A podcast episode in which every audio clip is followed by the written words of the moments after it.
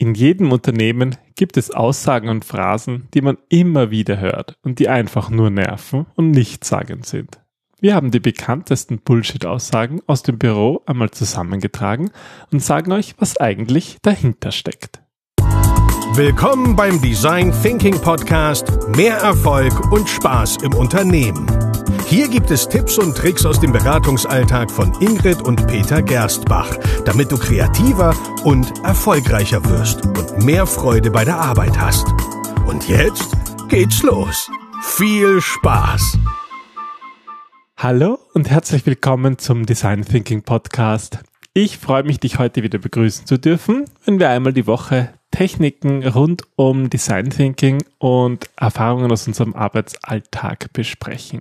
Hallo Ingrid. Hallo Peter, hallo liebe Hörer. Schön, dass ihr dabei seid. Heute geht es um etwas, was tatsächlich auch viel in unserem Arbeitsalltag vorkommt, und zwar Bullshit-Aussagen. Seid kreativ. Seid jetzt spontan. Du musst nur out of the box denken. Go for it.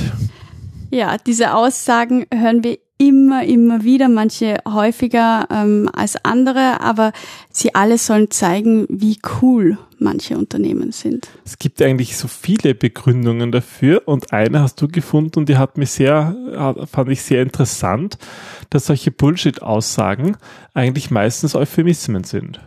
Ja, Euphemismen, ähm, die haben eigentlich schon einen langen Einzug in unsere alltägliche Sprache hinter sich. Und ähm, ein Euphemismus ist eigentlich etwas, ähm, eine Aussage, genau, die eine amüsante und beschönigende ähm, Wirkung erzielen soll. Und das hilft uns natürlich, alles, was wir beschönigen oder verharmlosen, hilft uns dabei, leichter mit vor allem heiklen Themen umzugehen aber sie sind und bleiben halt auch leere Sprachhülsen. Ja, aber ähm, also der Zweck äh, eines Euphemismus oder warum wir das einsetzen, ist eigentlich, dass es dem Sprecher das Gefühl gibt, dass er sehr redegewandt und sehr klug wäre. Das, ähm, der Euphemismus kommt nämlich von den alten Griechen und angeblich ähm, der griechischen Mythologie zufolge sollten sie den Göttern schmeicheln und so vor deren Zorn schützen. Und ähm, das wurde halt in die heutige Zeit übernommen und soll jetzt den Zorn der Chefs irgendwie ähm, bändigen. Also, dass wir die, diese Euphemismen oder auf, auf Englisch jetzt sozusagen Bullshit-Aussagen den alten Griechen zu verdanken haben, das war mir neu, aber es ergibt Sinn. Also, ich kenne das ja noch so in diesen alten griechischen Theaterstücken und so und von der Mythologie. Da war es natürlich immer wichtig, den, den Göttern zu gefallen und die Götter zu beschwichtigen. Aber stimmt, das ist natürlich eigentlich jetzt nichts anderes. Vielleicht hilft dieses Wissen, damit aufzuhören. Ja, wobei, also ähm, ich weiß nicht, wie es den Göttern damals gegangen ist, aber für viele in Unternehmen sind diese Aussagen wirklich nervend. Sie sind nervend, weil sie eben nichtssagend sind, weil sie Aussagen verklären, weil viele, die solche Aussagen hören, auch das Gefühl haben, mein Gegenüber nimmt mich nicht ernst oder hört mir überhaupt nicht zu. Am besten noch so, mhm. hey, ich schreib dir oder schreib mir mal eine Mail dazu dann weißt du ganz sicher, dass er dir nicht zugehört hat. Und ähm, ja, da, da muss man vorsichtig sein. Ich frage mich, wie das bei den griechischen Göttern war, ob sie sich auch gedacht haben, mein Gott, diese schreib Menschen. Schreib mir mal eine Mail. Schon wieder, ja, genau, schreib mir mir in einen Sack und stell ihn mir vor die Tür. genau. Die haben sich auch schon gedacht, mein Gott, jetzt tun sie da schon wieder irgendwas opfern. Ah, ich habe ihnen schon hundertmal gesagt, ich will das gar nicht. Aber sie ja nicht zu. Na, aber die waren ja auch sehr menschlich, die griechischen Götter. Mit menschlichen ähm, Fehlern und ja, wie es heutzutage eigentlich auch ist. Na, auf jeden Fall gelten diese Euphemismen eben als eine Art pazifistischer Vorstoß, ähm, um, um eben unpopuläre ja, Absichten zu verbreiten. Ähm, wenn wir jetzt bei den alten Griechen sind, gibt es auch irgendwelche aktuelleren ähm, Studien, sage ich mal dazu? Sicher, oder? zu den Griechen oder zu den, na, also zu dem Euphemismus gibt es sogar ein Experiment. Und zwar wurde den Probanden verschiedene Fotografien gezeigt, von denen einige sehr, sagen wir mal, sehr unappetitliche Situationen dargestellt haben. Okay. Und die Aufgabe war die, dass diejenigen, die das Bild gesehen haben, anderen Personen beschreiben mussten, ähm, was auf dem Bild drauf war. Also die konnten das Bild nicht sehen. Jetzt wurden einigen Teilnehmern gesagt, dass ähm, dass sie die Empfänger dieser Beschreibung ähm, auch in real life, äh, Bullshit-Aussage, auch in echt treffen würden. Und ähm, dann wurde eben darauf geachtet, wie sie dieses Bild beschreiben. Also sozusagen, es gab eine Gruppe, die haben sie. Die haben sie in echt getroffen und eine, die haben sie okay, nicht getroffen. geschaut, wie sie unterschiedlich reagieren. Okay, und was war jetzt das Ergebnis dieser Studie?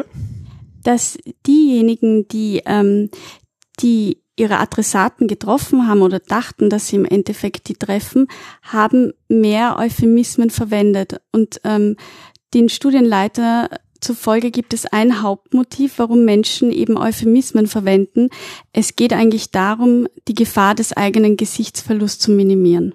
Das heißt, es geht gar nicht unbedingt darum, dem anderen irgendwie zu nutzen, sondern eigentlich Genau, es geht nicht darum, dass ich, dass ich dir etwas erkläre, so dass du es verstehst, sondern dass ich ähm, sehr redegewandt, sehr eloquent wirke und ähm, mein eigenes Ansehen schützen kann.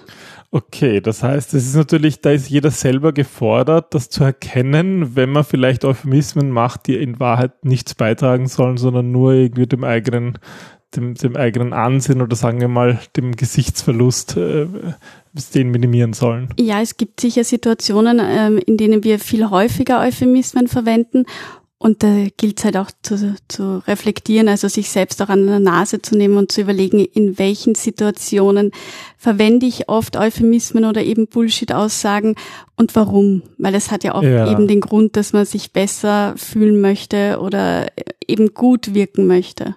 Wie ist denn das in der Arbeitswelt? Da werden beschönigende Aussagen ja zu ganz unterschiedlichen Zwecken verwendet, würde ich mal sagen.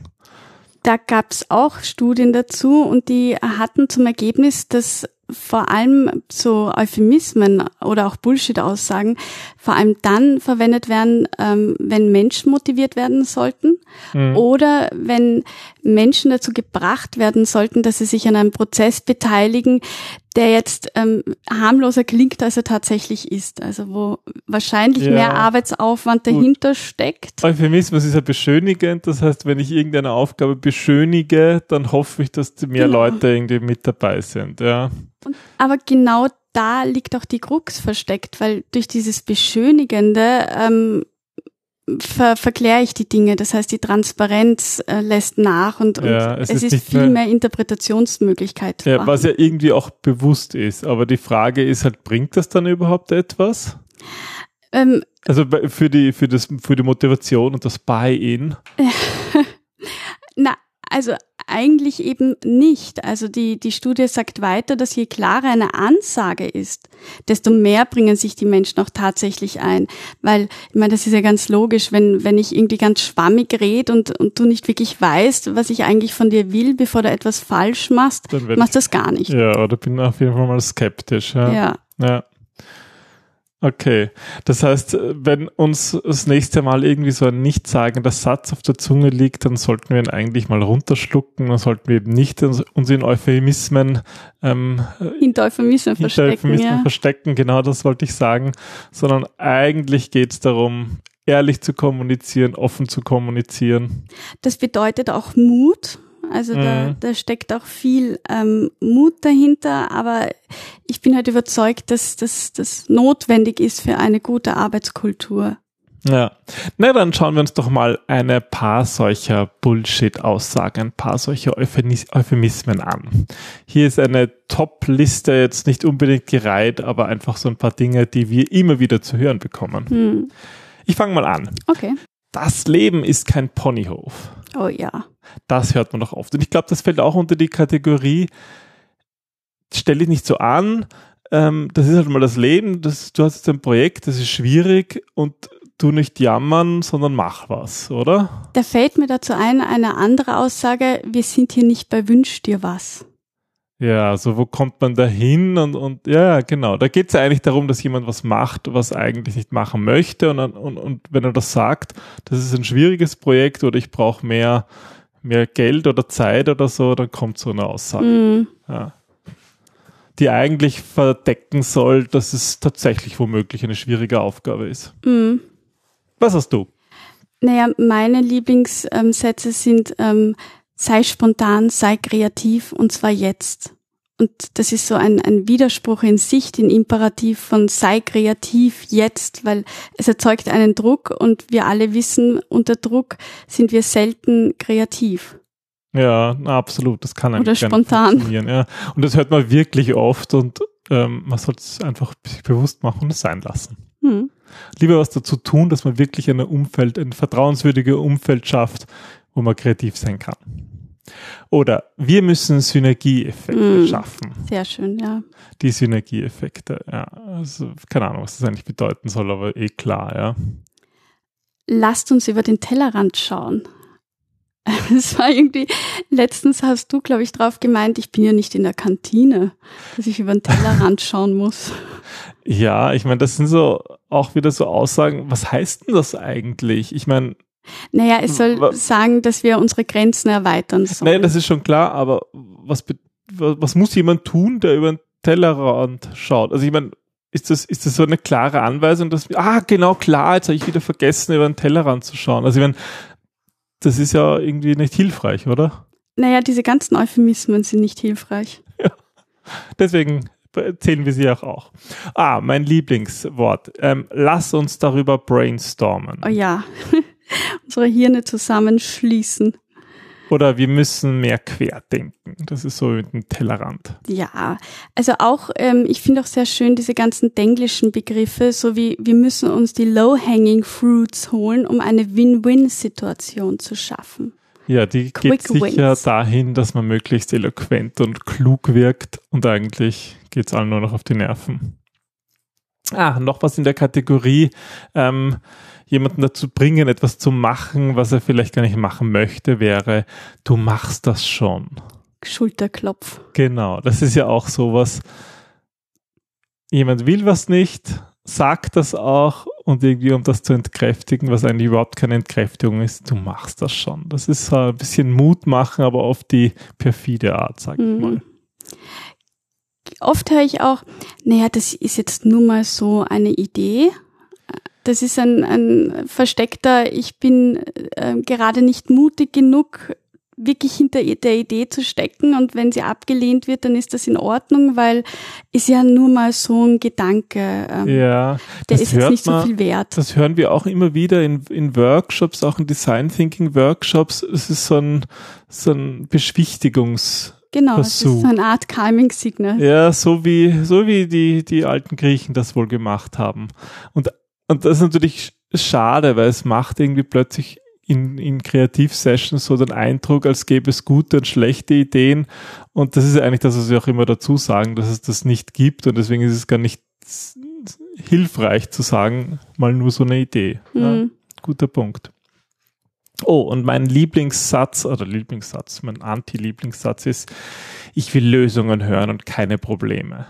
Was ja total ähm, Design Thinking widerspricht, weil da will ich eigentlich Absolut. das Problem hören und verstehen und keine Lösung hören. Aber es geht halt so weit, dass das Wort Problem in manchen Unternehmen gar nicht mehr erlaubt ist. ja, da reagieren manche ganz empfindlich. Ja, weil sie es irgendwie jahrelang gehört haben, dass sie das jetzt Herausforderung nennen müssen. Mm. Und das Problem ist aber häufig, dass, dass das Problem ist, dass die Unternehmen nicht mehr sich das Problem anschauen, ja. weil sie so Angst davor haben, hinzuschauen und dann kann nichts Gescheites rauskommen dabei.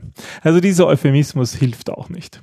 Jetzt bin ich aber neugierig, welche Bullshit-Aussagen unsere Hörer am häufigsten hören. Da gibt es sicher noch ganz viele und insbesondere würden wir uns natürlich interessieren über Bullshit-Aussagen rund um Kreativität und Innovationsworkshops. Und da sind wir jetzt auf die auf die ähm, Mitarbeit von euch angewiesen. Ganz genau. Schickt uns einfach eure besten, schlimmsten, wie auch immer, Euphemismen, die ihr so in eurer Arbeit regelmäßig hört.